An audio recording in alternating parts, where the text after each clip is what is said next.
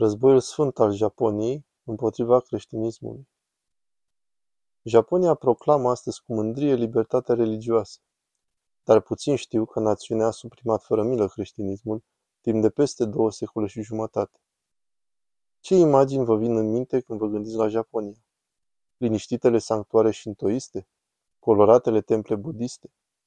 Ce ați zice de întâlnirile pe ascuns ale unor credincioși torturați, dar sfidători, constrânși să expune pe credincioși ascunși. Timp de peste 250 de ani, înarmată cu săbii și plină de orgoliu, Japonia a purtat un război împotriva creștinismului și aproape l-a eliminat de pe aceste tărâmuri. Totul a început în 1587, când Toyotomi Hideyoshi, încercând să unească facțiunile sub noul său shogunat, s-a îndreptat împotriva mișcării creștine în creștere. Cândva bineveniți acești convertiți au fost brusc considerați trădători, care trebuiau să-și abandoneze învățăturile rele sau să moară. Persecuția nu a făcut decât să se intensifice sub regimul Tokugawa care a urmat, regim obsedat de puritate națională și uniformitate. Creștinii suspectați s-au confruntat curând cu o alegere sfârșietoare. Să-și trădeze salvatorul, cărcând în picioare imaginile sacre, sau să înfrunte torturi groaznice și moartea cu credința intactă.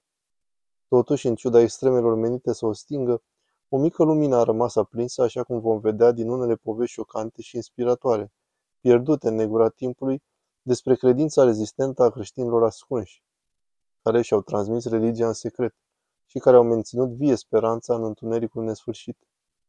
Aceasta este povestea adevărată, fascinantă și în mare parte necunoscută despre cum Japonia a încercat fără milă să elimine creștinismul și despre cât de departe au mers credincioșii neclintiți pentru a păstra aprinsă flacăra, până când libertatea religioasă a răsărit, în sfârșit, cu abia puțin peste 150 de ani în urmă. Trecutul brutal al opresiunii marțiale face loc unui prezent incert, care încă se luptă cu prejudecățile care stau azi la baza acestei situații. Călătoria lor remarcabilă îi poate inspira pe oameni de toate credințele. Acestea sunt secretele creștinilor ascunși. Când misionarii europeni au debarcat pentru prima dată pe țărmurile japoneze în 1549, aducând povești despre un Mesia, unii lorzi locale au salutat noua credință intrigantă. Căutând comerț și tehnologie, aceștia au permis eforturile de convertire. În decurs de câteva decenii, sute de mii de oameni au adoptat crezul străin, numit acum Kirishitan, creștinism. Dar nu toți au primit cu căldură mișcarea religioasă în creștere. Pe măsură ce numărul convertiților creștea, budiștii rivali și facțiunile naționaliste au privit succesul Kirishitanului cu o neliniște crescândă. Ambițiosul domn al războiului, Hideyoshi, a văzut în special refuzul misionarilor de a onora alte credințe ca o amenințare la adresa dorinței sale de a unifica controlul. În 1587, Hideyoshi a emis primul decret prin care interzicea expansiunea creștină în creștere sub pedepsa cu moartea. Cu toate acestea, a fost sub șogunatul lui Tokugawa, care a urmat când s-a ajuns la ferocitate maximă.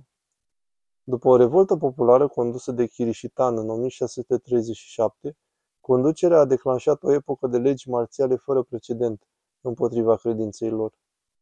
Un edict din 1639 a echivalat credința creștină cu trădarea, spunând că Japonia este țara protejată de kami și centru al budismului. Această sectă rea este interzisă pentru totdeauna. Oricine ar fi avut ceva de face cu această cultură rea trebuia imediat să se lepede și să se căiască. Adepții suspectați s-au confruntat în curând cu alegeri sfârșitoare, să renunțe la salvatorul lor, călcând în picioare imaginea sa, sau să înfrunte tortura și moartea, agățându-se cu tărie de convingerile lor. Represiune Represiunea cuprinzătoare care a urmat aproape a reușit să elimine complet creștinismul de pe țărmurile Japoniei. Vom descoperi extremele șocante, menite să zdrobească credința, și vom explora modul în care șogunii au eșuat în cele din urmă, pentru că au subestimat puterea credinței perseverente. Pentru a eradica creștinii ascunși care mai rezistau, oficialii Tokugawa au dezvoltat o tactică diavolii de simplă de distrugerea credinței. Presupușii chirishitani erau adunați și aduși în fața unor fumie, imagini ale lui Hristos sau ale Fecioarei Maria. Dacă refuzați să călcați în picioare aceste chipuri cu sandalele, spune oficialii, adevărata voastră credință va fi expusă, iar tortura și moartea vor urma în curând. Acest test prin călcarea pe cele mai sfinte imagini ar fi forțat apostazia chiar și a celor mai devotați, sau cel puțin așa credeau ei. Unii au descoperit o putere interioară pe care nici nu erau conștienți că o au. Chiar și sub amenințarea cu pedepse extreme, o rezistență mică a creștinilor a continuat să existe. Acești creștini ascunși, Kakure Kirishitan, au creat simboluri secrete pentru a-și masca credința și a o transmite în șoaptă de la părinți la copii timp de generații. Tații își pregăteau fiii pentru ziua inevitabilă când autoritățile le vor ordona să calce în picioare sau să moară pentru adevăr. Mamele le-au învățat pe fiice să înghită cruciulițe pentru a ascunde manifestările fizice ale convingerilor lor, literalmente în interiorul corpului lor. Profeția În cadrul acestei comunități împrăștiate s-au răspândit povești despre preoții portughezi care aduceau cu mult timp în urmă trei promisiuni. Că după șapte generații mai mulți clăriți se vor întoarce de la Roma. Aceștia vor fi bărbați necăsătoriți care vor aduce statui ale Sfintei Fecioare. În ciuda faptului că nu a existat niciun contact timp de peste 200 de ani, această profeție a fost suficientă pentru a inspira o remarcabilă rezistență în așteptarea zilei în care puteau să practice din nou, în mod liber, credința lor scoasă în afara legii, fără teama de tortură publică, exil sau execuție. Răbdarea și ingeniozitatea lor neclintită au permis creștinismului să prindă rădăcini acolo unde trebuia să fi pierit cu mult timp în urmă. În ciuda tuturor încercărilor de a expune Kakure Kirishitan prin tactici ingenioase de frângere a credinței, autoritățile Tokugawa au devenit frustrate de faptul că unii au continuat să practice în secret, cu orice preț. Acest lucru le-a încurajat să dea noi pedepse șocante pentru cei care refuzau să-și abandoneze convingerile chiar și atunci când se confruntau cu fumie publice. Creștinii suspectați aveau de-a face acum cu o brutalitate incredibilă. Prăjiți încet deasupra unor gropi, cufundați în apă clocotită, atârnați cu capul în jos, în gropi fetide. Oficialii au devenit creativi în extreme menite nu doar să pedepsească, ci și să smulgă de la ei renunțare la credință. Supraviețuitorilor mai sfidători li s-au tăiat urechile, nasurile sau membrele le-au fost amputate înainte de exil sau execuție. Acest tip de tortură era menită să dea fior celor care încă se mai agățau de Dumnezeul lor vestic. Nici măcar copiii nu erau scutiți de la asemenea extreme de această conducere care împrăștia teroare religioasă. Unor copii de doar cinci ani li s-au smuls încet unghiile de la picioare și mâini, în timp ce preoții priveau, insistând ca tinerii să se dezică. Au făcut tot posibil pentru a face ca o condamnare continuă a chirișitanului să pară mai rea decât moarte. Și totuși un nucleu devotat a continuat să-și ascundă convingerile ilegale generație după generație. Era nevoie de presiuni externe intense pentru a ridica în cele din urmă interdicția pusă asupra creștinismului după peste 250 de ani. Dar chiar și liderii restaurației Meiji au ezitat să îmbrățișeze pe deplin revenirea la credința din afară. Astăzi. Deși Japonia garantează astăzi în mod oficial libertatea religioasă, Suspiciunea și discriminarea persistă în continuare față de creștinism în anumite zone. Vechile prejudecăți mor greu. Vorbiți cu unii japonezi de astăzi și veți fi surprinși să găsiți ecouri ale atitudinilor care au justificat cândva o persecuție nemiloasă. Am auzit următoarea poveste de la un prieten japonez. La scurt timp după ce mi-am susținut teza de doctorat, șeful meu de laborator m-a instruit să încetez orice practică creștină în laborator, deoarece aceasta ar putea fi perturbatoare.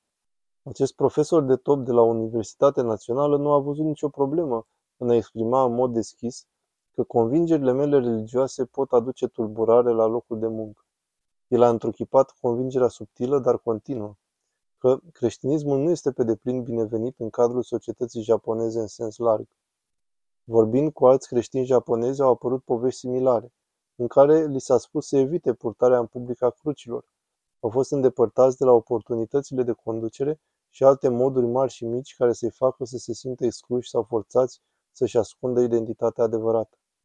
Teama înrădăcinată istoric de forțele conformismului cultural continuă să alimenteze scepticismul că creștinii nu pot fi pe deplin demni de încredere sau că pot pune religia lor mai presus de îndeplinirea îndatoririlor sociale comune. Deși deloc echivalentă cu campania brutală cu care se confruntau creștinii odinioară, aceasta dezvăluie cum aceleași asocieri false folosite înainte pentru a justifica extremele, persistă în mod latent. Este esențial să exorcizăm fantomele persistente ale prejudecăților, în vederea unei acceptări complete. Poate că prin evidențierea perseverenței tăcute a bisericii ascunse, japonezii moderni pot vedea în sfârșit creștinismul aparținând liber și mândru în țara soarelui răsare. Concluzie În timp ce Japonia de astăzi proclamă cu mândrie libertatea religioasă, în principiu, am văzut că persistă prejudecăți care continuă să limiteze creștinismul în practică. Spre deosebire de istoria Americii, care se laudă cu pluralismul religios, presiunea conformistă față de comogenitatea seculară persistă aici. Creștinismul este tolerat, dar totuși este făcut să se simtă nedorit de cei care se agață de istoricul învechit al vechilor prejudecăți. Trebuie să aplaudăm curajul remarcabil al Kakure chirișitanilor și al credincioșilor moderni, care păstrează flacăra aprinsă în ciuda ostilității culturale. Fie ca persecuția din trecut să sublinieze faptul că niciun sistem de credință nu este imun la frica societății față de cel greșit înțeles. Chiar și în timp ce SUA trasează diviziuni în funcție de identități politice și sociale, campania japoneză împotriva creștinismului și cicatricile sale ar trebui să ne reamintească de pericolele reacțiilor tribale exagerate. Cu toate astea, pe măsură ce tot mai mulți adepți trăiesc în mod deschis și respingerile se stompează cu timpul, există speranță că aceste povești care evidențiază convingerea neclintită pot inspira reforme. Poate că recunoașterea brutalității fără sens, justificată de temeri nefondate față de necunoscut, poate motiva Japonia să îmbrățișeze cu adevărat medii care par străine acum, dar care îmbogățesc cultura colectivă în timp.